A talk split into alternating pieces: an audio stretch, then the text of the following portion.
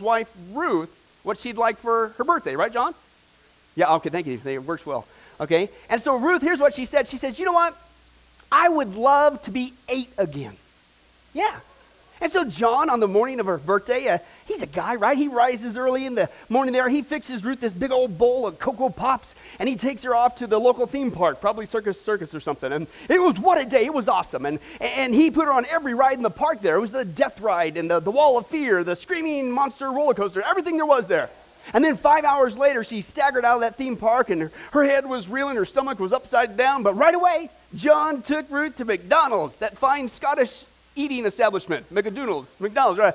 And, and, and her loving husband, John, ordered her a Happy Meal, right? And, and, and extra fries and a refreshing chocolate shake. And then it was off to the movies to see the latest Star Wars epic. Get a hot dog and a popcorn and all the Coke that Ruth could want, including M&Ms, that's right. And it was a fabulous adventure. It was awesome. And so finally, Ruth hobbled home and John collapsed in, and she was John there, and she collapsed onto her bed. She was totally exhausted, and John leans over to his precious wife with a big loving smile and says, Well, dear, what was it like to be eight again? And Ruth's eyes slowly opened and she moaned, I meant my dress size.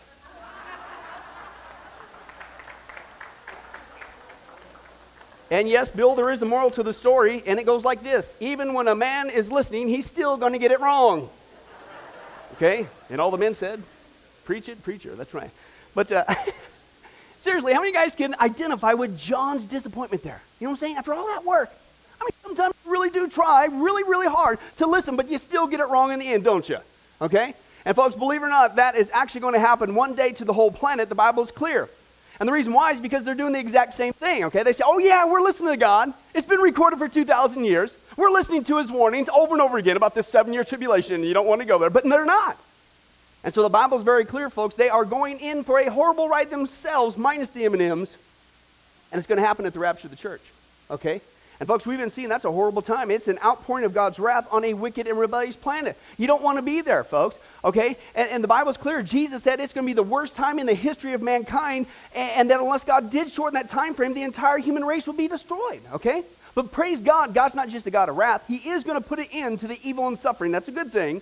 But praise God, He's a God of love. And this is what I truly believe He is doing oftentimes with Bible prophecy. Not only demonstrating that the Bible really did come from God because only God can predict the future, but it's also a comfort for you and I. He's given us so many warning signs to let us know when it's close, the seven year tribulation, and therefore at the end, the second coming of Jesus Christ. Therefore, in order to keep you and I here at sunrise from experiencing the ultimate bad day of being left behind, even worse than apparently John helping you become eight again, Okay, we're going to continue our study. That's right, the final countdown. Okay, and so far we've already seen the number 10 sign on the final countdown was Jewish people, that's right. Number nine was modern technology. Number eight was worldwide upheaval. Number seven was the rise of falsehood. Number six was the rise of wickedness. Number five, the rise of apostasy. And the last five times we saw the number four sign was the rise of a one world religion. And the Bibles we've been seeing was very clear that once you see all the world's religions on the planet coming together as one, which is happening right now today all over the world, just like the Bible says, uh, you better get motivated. And it's happening as we've been seeing thanks to the lies of interfaithism, the lie of ecumenicalism, and the last couple times the rise of a global persecution of God's people. Hey, folks, scary news, but the Bible's very clear about it. In the last days, the Bible says that people are actually going to not just dislike you, not just hate you, they're actually going to want to kill you just for being a follower of Jesus Christ. Okay, it's coming. Jesus warned us about it in the scripture. We've already seen that time, folks, is now. We've already seen it because the lies of propaganda, the examples of persecution, the plan's already in place. And we actually saw last week, if you're here, the implementation of it has already begun. The Bible specifically tells us that they're going to be annihilated during the seven year tribulation with the act of beheading. And wonder of wonders, that's making a comeback on the planet. Okay? But that's not all. The fifth way we know that we are headed for this global persecution of God's people, just like the Bible said in the last days, is the excuse is already here. The excuse is already here. Now, pay attention to that flag because that's what the first half of the study is about, folks. The ultimate excuse is here. And I'm telling you, that excuse is from the homosexual movement in America. Okay? And we're going to deal with that today. Open your Bibles to Romans chapter 1. God tells us, folks, once you get to this stage, you're in the last stages of destruction as a country, as a nation, as a society. Okay? And you better turn around uh, before it's too late. Let's take a look. Romans chapter 1 is our text here. Romans chapter 1, verses 18 is where we're going to start. Now, if you notice there in verses 18 through 32, that you're going to see that the, the heading there is God's wrath. Okay? How many guys would say that's not a good thing to be under God's wrath? Okay? And this is why. He tells us why is this wrath coming, and the context is the Roman society. And again, as we read through this large text here, think of United States of America. Think of our country the last several decades, and I think we're clearly going to see that we are following, unfortunately, the same deadly path as the Roman society. But let's take a look. Verse 18 says this The wrath of God is being revealed from heaven against all the godlessness and wickedness of men who suppress the truth by their wickedness. Why? Well, since what may be known about God is plain to them, because God's made it plain to them. For since the creation of the world, God's invisible qualities, his eternal power and divine nature, have been clearly seen, being understood from what has been made, his creation, so that men are without what? Excuse. You got no excuse for not knowing that God exists. Let's continue on. For although they knew God, okay, they know he's, he's there, they neither glorified him as God nor gave thanks to him. Their thinking became futile and their foolish hearts were darkened. And although they claimed to be wise, you know, science today, evolution, they became actually what? Fools, okay? And exchanged the glory of the immortal God for images made to look like mortal man and birds and animals and reptiles. Therefore, God says, fine, you still don't want nothing to do with me? He gave them over to what?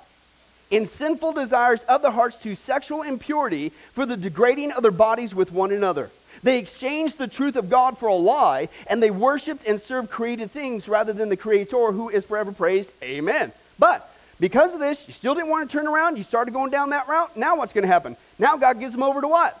Stage two, shameful lust. And notice what they were even the woman exchanged natural relations for unnatural ones. And in the same way, the men also abandoned natural relations with women and were inflamed with lust for one another. Men committed indecent acts with other men and received in themselves the due penalty for their perversion. But you still didn't want to turn around. You did that. So now what happens? Furthermore, since they didn't think it worthwhile to retain the knowledge of God, now he goes to stage three. God gives them over to a depraved what? Mine. Now it gets really dark. To do what ought not to be done. Now they become filled with every kind of, think of America, every kind of wickedness, evil, greed, and depravity. They're full of envy and murder and strife, deceit and malice. They are gossips and slanders and God haters and insolent and arrogant and boastful. They invent ways of doing evil. They disobey their parents. They're senseless, faithless, heartless, ruthless. Listen, and although they know God's righteous decree, the Bible says so, don't do it that those who do such things deserve death. Listen, they not only continue to do these very things, but listen to the word that's said there, but they also approve of those who practice them. Okay? Amazing text, folks. I really think this is what's going on with America. If you really want to know why our country is going down the tubes and going down the tubes so fast lately, I truly believe it's right here. We are following, unfortunately, the same path that the Roman society did. And notice again what that path led to. First, they apparently turned to the Roman society to, if you will, an evolutionary mindset that, that said, oh, there is no God, even though there's tons of evidence for God's existence through his creation.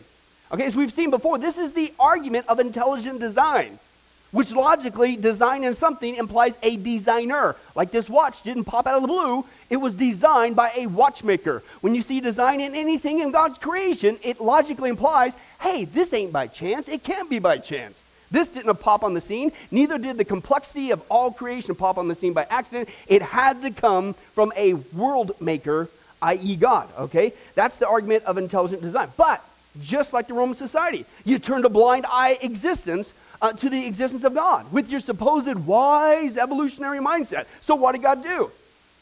You guys are now becoming a bunch of fools because the evidence is all around you. So, God says, Fine, you don't want me? You want to believe and preach and teach that lie called evolution? Then He gives that society over to, listen, sexual impurity.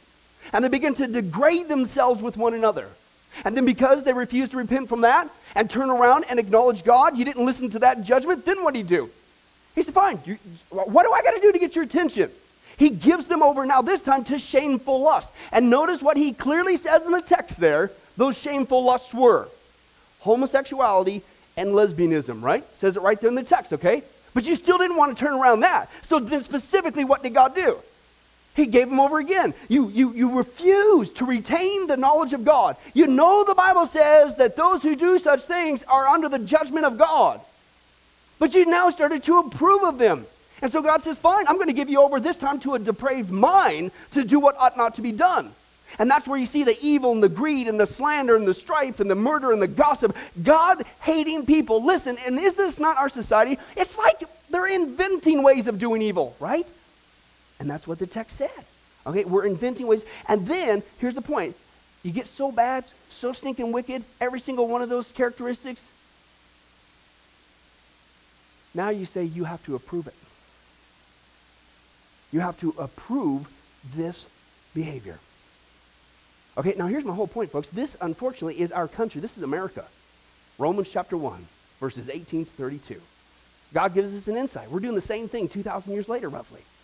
This is America. This is what's wrong with us. This is what's happening to our nation. Ever since around 1960, when we brought in our evolutionary mindset and got rid of God in our schools, in our courtrooms, in our society, this same path is happening to us. We are reaping the same path of destruction. We are under the wrath of God, just like the Roman society is.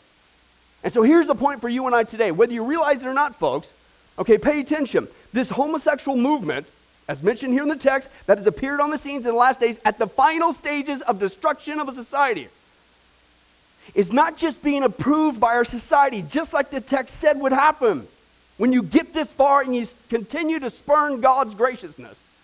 But listen, this homosexual movement is also become, in the last days, the ultimate excuse to silence the church and get rid of Christians. And the way that they're doing that is the new verbiage out there. It's called a hate crime. Okay? And here's the whole premise listen, if you don't approve, just like the text said, of their wicked behavior, then you are hating them. And listen, you are now being considered guilty of a crime against humanity instead of a sin against God. It's exactly what the text says. It's happening today. And listen, it's not just punishable by fines, but now even jail time. And it's not just happening here in America, folks, it's happening all over the world. Let's take a look at some of the new legislation that has been passed. And I'm telling you, it's the setup to start getting systematically rid of churches who will preach the Bible and take a stand on God's truth and any Christian who dare speaks against it. Okay? The laws have already been passed. Let's take a look. A new hate crimes law raises disturbing questions about freedom of speech and religion in the United States. Hello, everyone. I'm George Thomas. And I'm Wendy Griffith. This week, U.S. President Barack Obama signed hate crimes legislation into law. Later, he hosted a reception at the White House for gay rights supporters.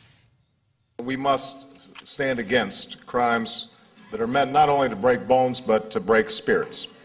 Not only to inflict harm, but to instill fear. The new law expands federal hate crimes legislation to include homosexuals. Gay activists have been pushing for this for nearly a decade, and Democrats attach the measure to an unrelated defense spending bill. Opponents are afraid the new law threatens freedom of religion and speech. Here's Jennifer Wishon from Washington. Despite added language meant to strengthen free speech protections for Christians who preach biblically held beliefs against homosexuality, many Republicans fear it is not enough. Whatever language they added has an escape hatch, and uh, we know from the experience at the state level and around the globe uh, that this represents a real infringement on the First Amendment, freedom of religion, freedom of expression of Americans. Many predict the new law could land Christians in jail. If you aid or abet or induce in the commission of a federal crime, you're guilty of that crime. And so, uh, it, so as the scenario goes, someone could preach a sermon out of Romans chapter 1, for instance, uh, about uh, sexual practices. And if someone was inspired by malevolent intent in some way to go out and commit an act of violence, that pastor, that minister, that priest could be held liable under existing federal law. Under existing federal law, what I just am, what I'm preaching on right now, Romans chapter 1, I could be removed from this pulpit and be taken to jail in America. Now, here's the point, folks. This is how bad it's getting. I'm telling you, we've, we've done the slippery slope. We've been so lackadaisical the, the enemy's done a great job of getting us divided instead of united and speaking up and making a difference. But it isn't just going to stop. I warn you, Christian, it's not just going to stop with me and any pastor who speaks out against it. And what are we doing? I'm just quoting the Bible. That's it. The, this is going to become a hate book, according to the current uh, legislation that's being passed out there. It's going to happen, I'm telling you, against any Christian, not just pastor, who speaks out against this. And that's because statistics say, listen, quote, fewer and fewer in the United States see homosexuality as a sin. Why? Well, here's at least one theory because churches today in America are no longer preaching against it. They are chicken, I'm sorry, and they will not preach God's word. And now even the churches are starting to slide. Listen to this. This is a direct quote from uh, uh, uh, churches in America. Here's the trend. They are now, listen, they're not just accepting it, churches, just like the text said, in the last stages of the destruction of a society. But churches are now accepting it and condoning it to this point. Listen, direct quote, there's in the church is saying homosexuality is a gift, not a sin. In the church today. We had better get motivated. It reminds me what A.W. Tozer said. He said, listen to this. He said, this version, we've been tricked and seduced. He said, this version of Christian religion, he said, is not transforming people. Rather, it's being transformed by the people. It is not raising the moral level of society, it is descending to society's level and congratulating itself as if it scored a victory when society is actually smiling, accepting your surrender. The church isn't doing us any favor. The church is digging our own grave. Okay? And folks, it's, it's destroying our nation. Exactly what the Roman society says, okay? In fact, Rob Bell, we talked about him before in the rise of apostasy. He's that guy, amongst other things, denied all kinds of cardinal truths in the scripture, one of them being hell. That he doesn't believe that even exists. Okay, then why did Jesus go to the cross? But he just came out recently in the last couple weeks. Listen, those in the church who oppose homosexual marriage are, listen, narrow Christians, and they need to repent. What did we see last week? What's the dichotomy that's being done? Take the true born again evangelical Christian, make them out to be the bad guys, the terrorists, get rid of them. Take these fake ones who will go along with the one world religion and all these agendas and elevate them. It's what's going on in our country right now. And if you don't uh, repent, they're going to make you into doing it.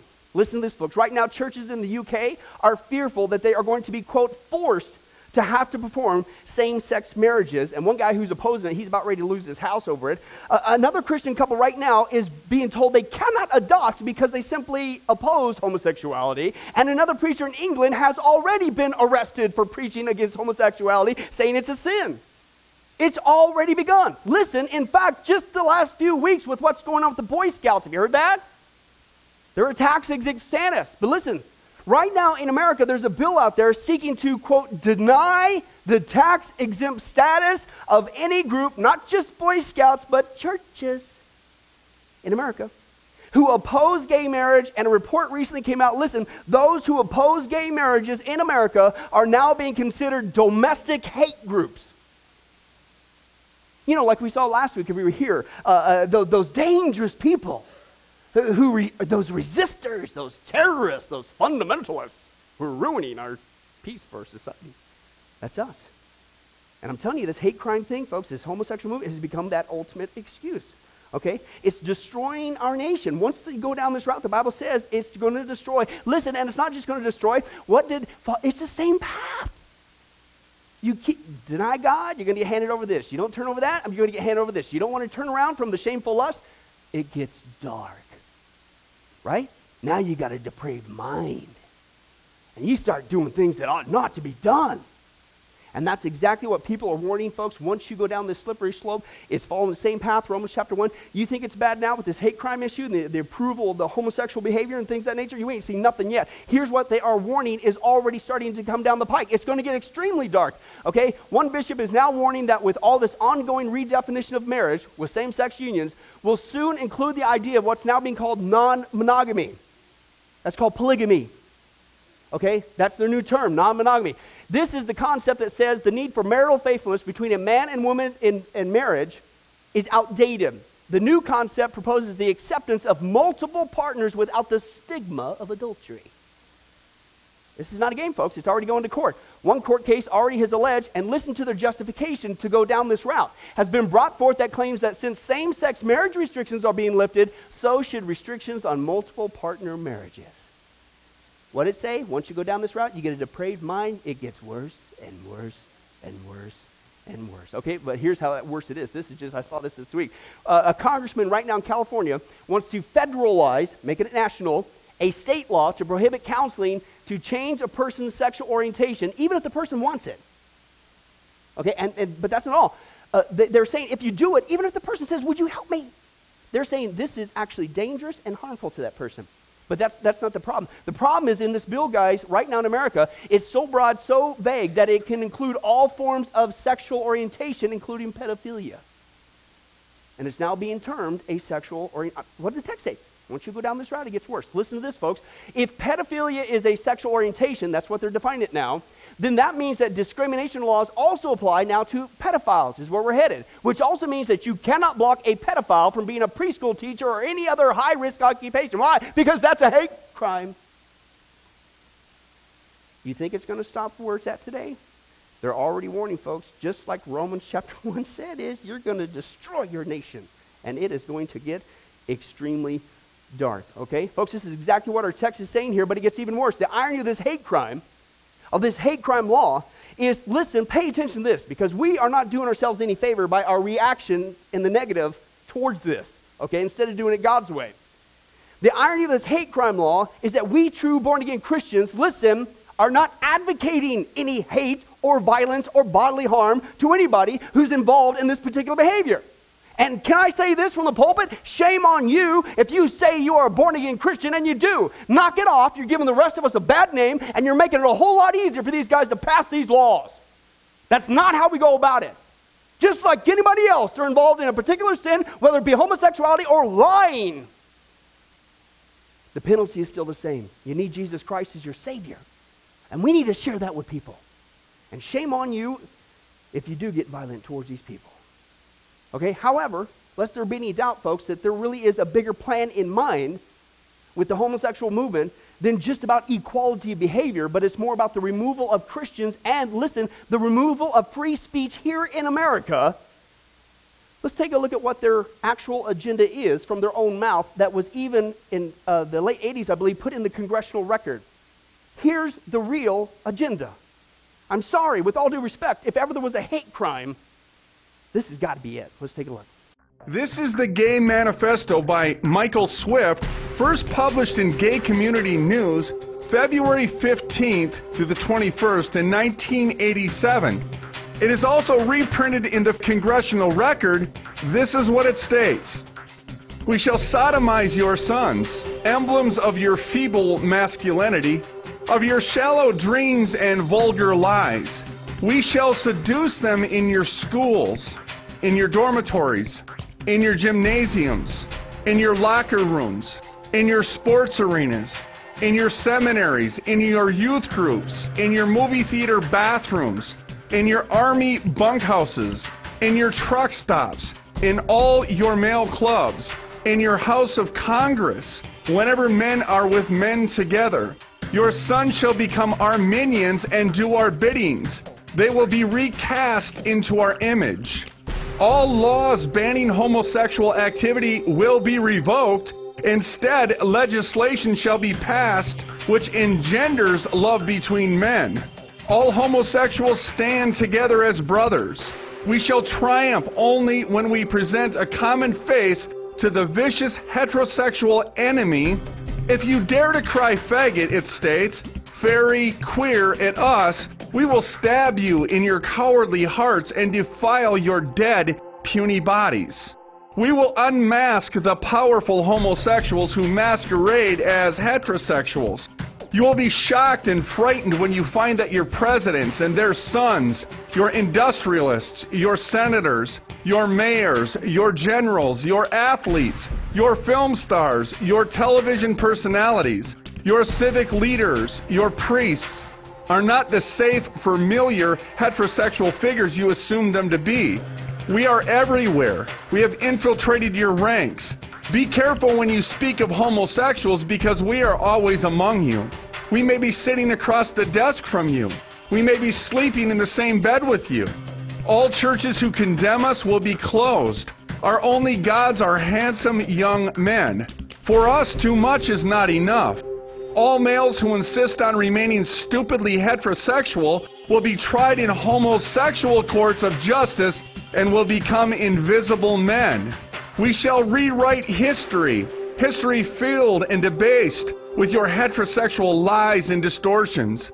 We shall be victorious because we are filled with the ferocious bitterness of the oppressed who have been forced to play seemingly bit parts in your dumb heterosexual shows throughout the age. We too are capable of firing guns and manning the barricades of the ultimate revolution. Tremble, hetero swine, when we appear before you without our masks. Have you heard or read this article before? Why not? Because then the real motive will be exposed. Folks, I'm sorry, with all due respect, if ever there was a hate crime, that's it.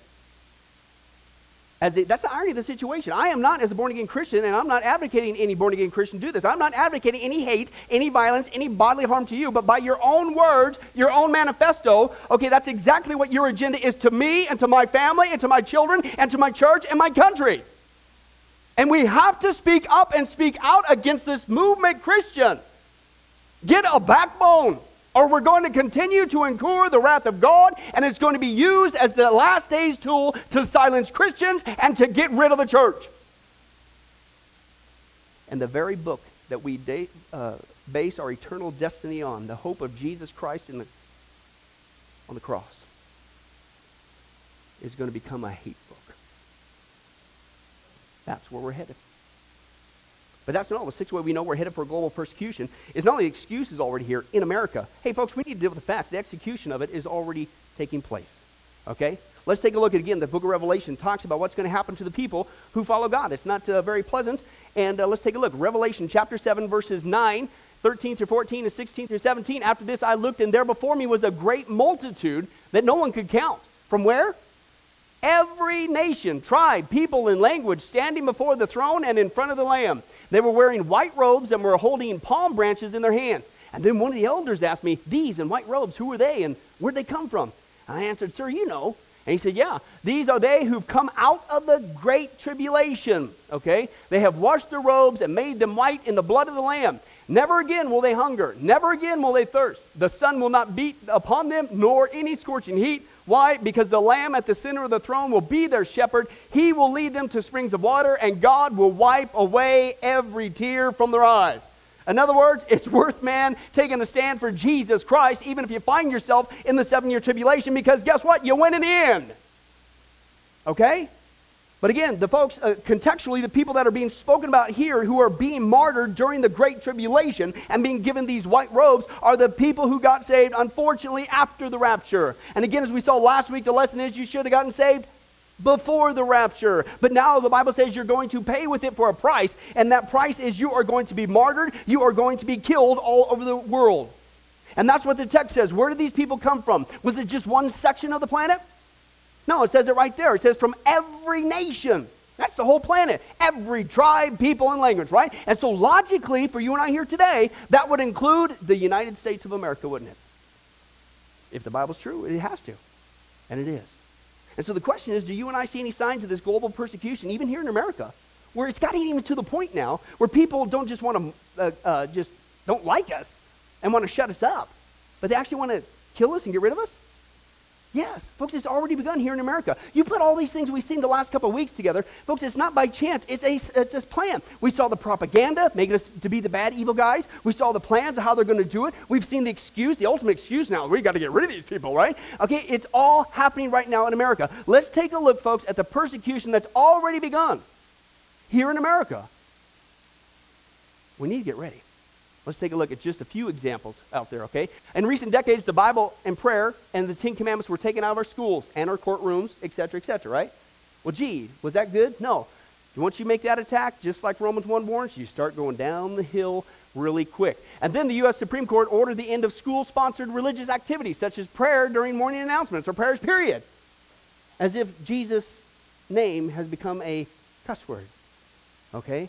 As if it's bad. It gets worse. Lawyers are now asking that the Bible be placed on the list of books considered dangerous for children. Okay? It's happening in our country. Requests have been made, we know this, about the Pledge of Allegiance to be removed. Why? Just because it mentions God. That's exactly, folks, where we're headed. The sharing of the gospel, listen, is now being equated as a form of mental manipulation. Mental manipulation, as if you're doing some psychological aberration harm to somebody by sharing the love of Jesus Christ in our country. This is how bad it is. The ACLU put pressure on a town to remove its fish symbol from its official logo, calling it a secret sign of Christianity. You know, like a swastika, swastika or something. Uh, what? That's how bad it's getting. Uh, tourists uh, visiting Washington, D.C. were ordered by police to stop praying at the rotunda of the U.S. Capitol. Just wanted to pray. Arizona children were told they could not pray in the uh, uh, Supreme Court building. Uh, a minister was arrested for praying on the steps of the Supreme Court. Anybody think that maybe our government is in rebellion against God? You can't even pray? Okay, let's continue on. Texas public school curriculum right now, it's called C-Scope if you want to check it out, is teaching students to not only design a socialist flag, this is part of their curriculum, but also they're teaching that curriculum that Christianity is a cult in America right now in Texas, which explains why a, pr- a uh, professor recently in Florida made his students stomp on a piece of paper with the word Jesus written on it. What if he did that with Muhammad? But it's okay with Jesus? That's our own country, folks. A chaplain was fired for speaking in the name of Jesus. A police chaplains are being told to stop praying in the name of Jesus. A North Carolina pastor was fired as the honorary chaplain of the State House of Representatives after he closed in prayer in the name of Jesus. What's he supposed to do? That's his job but he was fired for that. A North Carolina court ruled that, oh, by the way, Jesus' prayers can be banned in America. North Carolina school ordered a child to remove God from their poem. Ordered in school. Okay? A teacher is facing suspension for just sharing a Bible verse. As if, again, it's something evil. A graduate student in Georgia was given the choice to give up her Christian beliefs or be expelled from the graduate program. Interesting. A New Mexico Court of Appeal says that states can require Christians to violate their faith in America. Vanderbilt University says a Christian club, listen, cannot require leaders to be devout Christians. Discrimination. Uh, Uh, let me just insert here. You guys heard me say this for several weeks. This is the price we pay. Here's your stinger. Ouch. A little spanky wanky from God. This is the price we pay, even here in America, as the church, for being distracted and lazy. We've allowed this to happen because we refuse to speak out. And maybe there's a fear factor there too. Okay, we need to get a backbone. Gideon Bibles are starting to be removed now from hotels.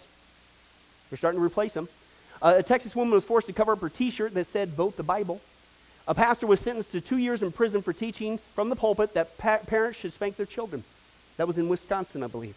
Two years in prison for that. It's happening right now. A group called Military Bibles, listen, as a threat to our national security by giving a Bible out to our military uh, folks. Okay, senior citizens are not allowed to pray for their meals at a particular nursing home right now in America. A Christian was recently fined and sentenced to 60 days in jail for holding a home Bible study on his own property in Arizona. Arizona. Check it out yourself, folks. Another pastor in California was jailed for exercising a peaceful pro life speech uh, police were, listen to this one. Police were called to a middle school in Lexington, Kentucky to stop eighth graders from praying during their lunch break for a student whose mother was tragically killed. They actually called the police in to stop them from praying for that family. As if we're doing something bad. Uh, a homeschool mom in New Hampshire was ordered to stop homeschooling her daughter because the little girl, quote, reflected too strongly her mother's Christian faith. You're supposed to train a child up in the way she should go. But see, that might be mental manipulation. This is where we're at, folks. A pastor in Kansas, listen to this one, was convicted and fined for passing out Bibles to so, and he was done so by so-called fellow Christians. Listen to this quote from the pastor in Kansas. This is where I grew up in the Bible Belt. The arresting officer said he was a Christian. The court judge said he was a Christian. The prosecutor said he was a Christian. The city attorney said he was a Christian. And four of the six jurors said they were Christian, and yet they convicted me for handing out free Bibles. What word did you see last week? Take the real Christian, the true Christian, the evangelical fundamental Christian, make them out to be the bad guys, the terrorists, get rid of them. Take these fake guys, elevate them, and they'll continue on with the one world religion. You might find that the person sitting next to you in the pew will be the end of you in the last days. It's already taking place. Hey, that rhymed. That's cool. Uh, one person say this It is illegal in the United States public schools to read the Bible, but many states require that a Bible is provided for every convict in jail. So, hey, if the children can't read the Bible in school, they'll be able to read it when they get to prison. Huh? And that's why one guy said this. I love this dichotomy. Hey, why is this okay for hundreds of Muslims to openly pray in the streets, and that's allowed, but people mock and make fun of this guy for honoring Jesus Christ at a football game? What's happening, folks? This is how twisted our society has become. But that's not all. Christians are not only being persecuted, just like the text says, they're also going to be killed all around the planet, even America. Reverend Fred Renners was murdered while he was pre- preaching in his pulpit in Maryville, uh, Illinois. Pro life activist Jim Pouillon was murdered in front of his granddaughter's high school for showing the truth about abortion. And recently, two street preachers were killed in the United States. I believe this was Florida. And a religious uh, liberty group warned, quote, anti Christian hostility is getting increasingly deadly in the United States after two street preachers were shot and killed simply because a teenager opposed their message. Quote, the increasing demonization of Christians in our culture makes it some feel that it's open season on Christians. Gary Cass of the Christian Anti Defamation Commission complained about a lack of interest in national media. Quote, as of today, there are no national news organizations reporting this vicious murder of two innocent Christian men. Why? And listen to what he says. Hey, if two Muslims or two feminists or two homosexuals were murdered, wouldn't the media be all over it? These were two fine young Christian men shot by another man for their Christian faith, and yet the media doesn't even seem to care. Why? Well, maybe it's because you got an agenda that the Bible warned us 2,000 years ago that there's actually going to come a point when the whole planet is wanting getting, uh, to get rid of Christians and God's people over all, the whole world, over every nation, tribe, language, even America. Folks, what, what more does God got to do to get our attention? I, I got a family. I got two little crumb snatchers and two cool wiener dogs, man. I wish this wasn't happening. I love it here. I, I love what God's doing. This is awesome. It's a great time to be alive. But I'm telling you, this is not a game. And we have lost the liberty, if ever there was a time when we had the liberty to do this, to be lazy, to be apathetic. We have got to get motivated. How many warning signs does God have to give us? Okay? The Bible is clear. Jesus said when these things begin to take place, you need to stand up your heads because your redemption draws near. Jesus Christ is coming back to get his bride. But let's not get there empty handed. Let's not be apathetic. You're just going to roll over and let all this take place? Are you kidding me? Retreat has never been an option. Number one, if you're here today and you're not a Christian, I beg you, please heed these signs from God, heed these warnings from God, give your life to Jesus Christ now because tomorrow might be too late. Yes, you might have to suffer, even here in America, for being a Christian, but it's a whole lot better than suffering forever in hell for rejecting Jesus Christ. Don't miss the rapture and don't get duped. But again, I want to encourage you guys, believe it or not, as a Christian. I hope you don't get discouraged by what we've been studying the last six weeks. I hope it does what I think the Bible intends for it to do. The Bible says in the book of Revelation, chapter 1, that blessed is he who hears, who reads, and who takes to heart Bible prophecy. And one of the great things about Bible prophecy is it encourages and reminds us that we're not saved for this planet. This one's the messed up version. Jesus Christ is coming back. It's going to be awesome. Two, it should get us motivated. It should get us excited. Why? Because the Bible is clear. Church history has demonstrated that when persecution hits the church, it's an awesome thing for the church. Why? Because it cleans up the church. The chaff is gone. Those people who might have to take a bullet for Jesus, they're out of here. The fake ones. The sheep and the goats, the wheats and the tares, they're out of here. And so, guess what's left in the church? Those people who really love Jesus. And you talk about, that's when the Spirit of God begins to move. Okay, but it also teaches us to never give up hope. J. Vernon McGee, he always had this saying. He says, God is still on the throne. Right? Right? It's like he read his Bible or something. And as long as God's on the throne, guess what? There's always hope. We just have to keep moving forward. Retreat is not an option. We have to speak out. I don't care what the odds are. We have to at least have the same similar backbone that our founding fathers in America had. See, we, we are under this misnomer that at the American Revolution, guys, that, that, that, there was this massive support of the American people. Are you kidding me? Check out these statistics. Listen what our founding fathers were up against. During the Revolutionary War, only 3% of the people actually fought against Great Britain. 97% said, I don't want nothing to do with it. Okay? Uh, only 10% of the citizens actually supported that 3% and approximately 20% consider themselves to be on the side of the revolution, but they didn't do anything. Oh, yeah, we're with you. Yeah, that's right. Preach it, preacher. What's for lunch? American Revolution, same thing as today, folks. It's being repeated. We got a challenge before us, okay? But it's not without hope. Towards the climactic end of the war, approximately 30% actually fought on the side of the British. An old stat, it might be more today, 33% of people who say that they're born again Christians say homosexuality is okay. 30% of the people our founding fathers had to deal with actually went AWOL and fought against them. Okay? But listen, the rest of the citizens had no disposition either way. This is the rest of us today. They didn't care. They didn't want anything to do with what was deemed to be a political issue. And that's exactly today. But here's my point. Guess what? Man, those are some rotten odds. right? But what happened? They won. They whooped the pants off the biggest power on the planet. Why? Because our founding fathers had a motto that they believed in, and they believed that God would honor, and that is this No king but King Jesus. That was the motto of our founding fathers. And it is that statement and belief we have to get back to if we're going to see our country turn around again. As America, we have to get back to that. No king but King Jesus. We have listened. We've got to stop compromising with a globalist. We've got to stop flirting with a Mormon. And we've got to take a stand on God's principles if we're going to see the same results today. God is still on the throne. It's not too late. Just ask the president of Uganda. He repented for the sins of his nation. It can happen again today, folks. Let's take a look. President Yoweri Museveni celebrated Uganda's 50th anniversary recently and independence from Britain at the National Jubilee prayers, and he publicly repented of his own personal sins and the sins of the nation. This really happened.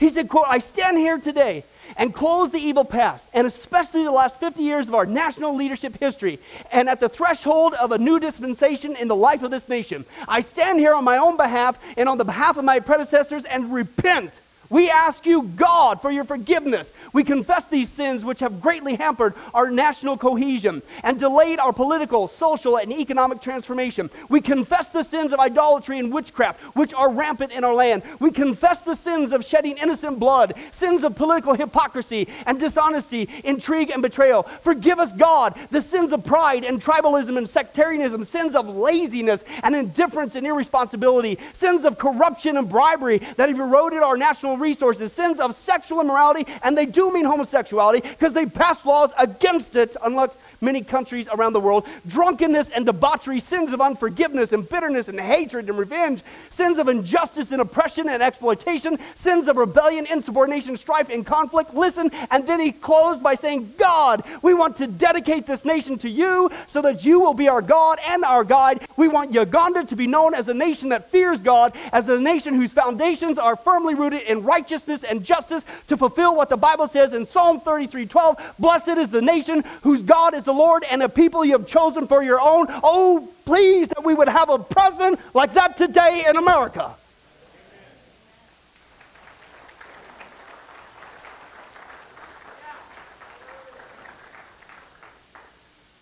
It can happen. You just saw in our lifetime recently one president of a nation, and it actually happened. I know we're in the last days. And I know it's going to get uglier, the Bible says, before it gets better, before Jesus comes back.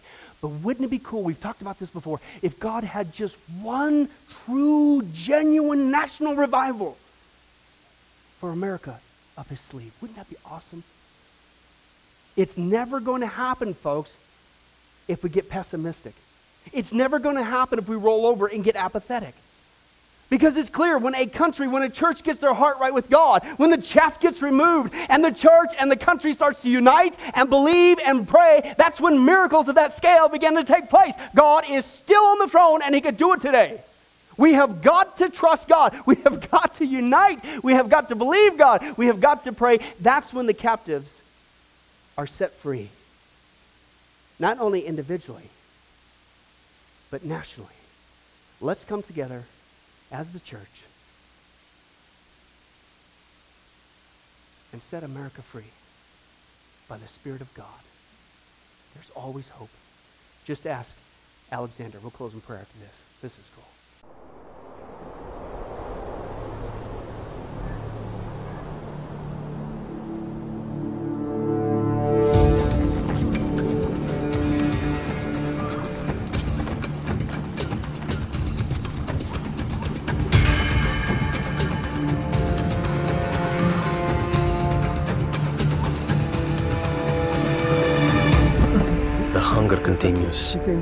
Not just for days, but for weeks, months, years. You cannot get rid of it. And the other continual feeling is the constant cold, terrible cold, Sometimes I felt as if my blood circulation was slowing down. I was personally amazed at the power of endurance. Because, by all accounts, I should have become seriously ill and died a long time ago.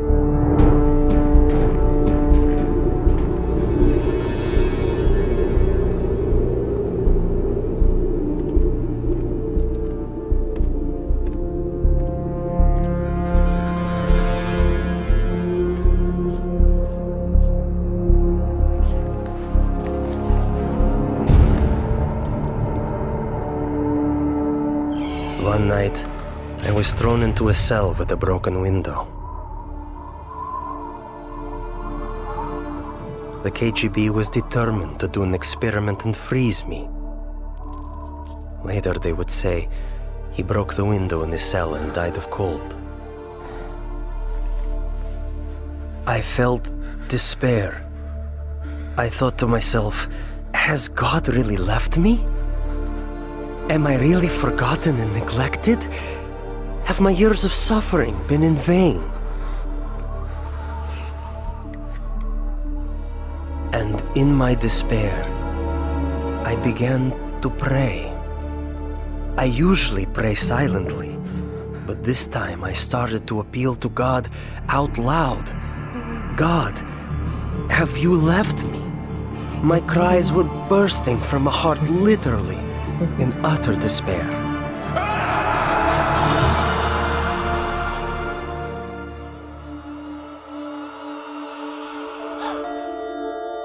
One night I had a dream.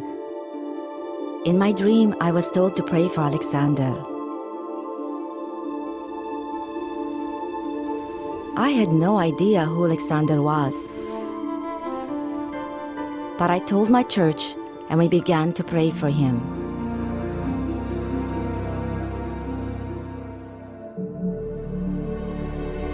And right then, I suddenly felt a palpable physical warmth. Not the kind that comes from a heater, but like when a mother draws her freezing child to her breast and warms him with her tearful breath of compassion. It was a very living, human warmth. It penetrates you as if piercing you to the heart. And inside your heart, a spring opens up, out of which flows peace. A wonderful, magnificent, soothing peace.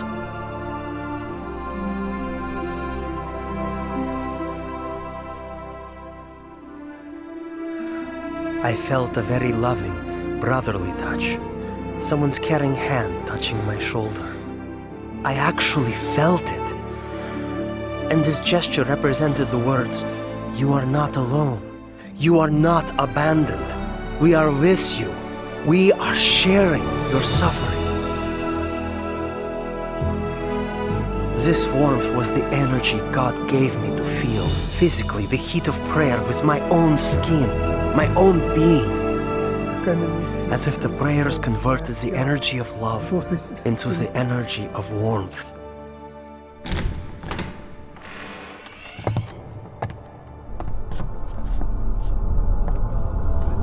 In the morning, it was a shock to my executioners. They couldn't understand. I wasn't simply alive, but my temperature was the same as that of a normal person. I heard the doctor explaining to my executioners in the corridor. This is impossible. We can't explain it. About six months later, we received a letter from Open Doors to pray for Alexander. And we finally found out who this Alexander was. We had been praying for six months without knowing anything about him. Alexander had started a Christian movement that spread across the Soviet Union. For this crime against the state, he was imprisoned to a labor camp in northern Siberia, the death sentence zone. It so happened that many people began praying for me.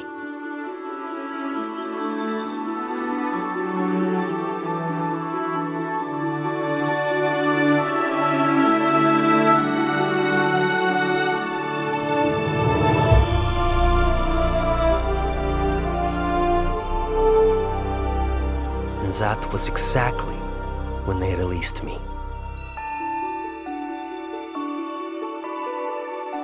Prayer opened the prison doors, and as the gospel affirms, set the captives free.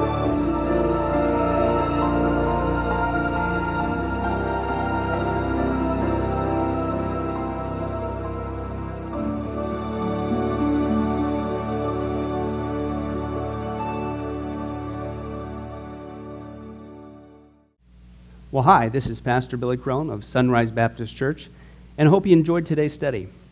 But before you go, let me ask you one final question. Are you sure that if you were to die today, that you go to heaven and not hell? Before you answer that, let me share a couple things with you. Did you know that the Bible says that God is holy and that we are not? And the Bible also says that the wages of our sin or our unholiness is death. In other words, when we die, and it's coming for each one of us. We're all marching towards the grave at different speeds, but it's going to happen. The Bible says, therefore, since the wages of our sin is death, we deserve to die and go straight to hell and not to heaven. And that's bad enough, but to make matters worse, we don't want to admit this. God already knows.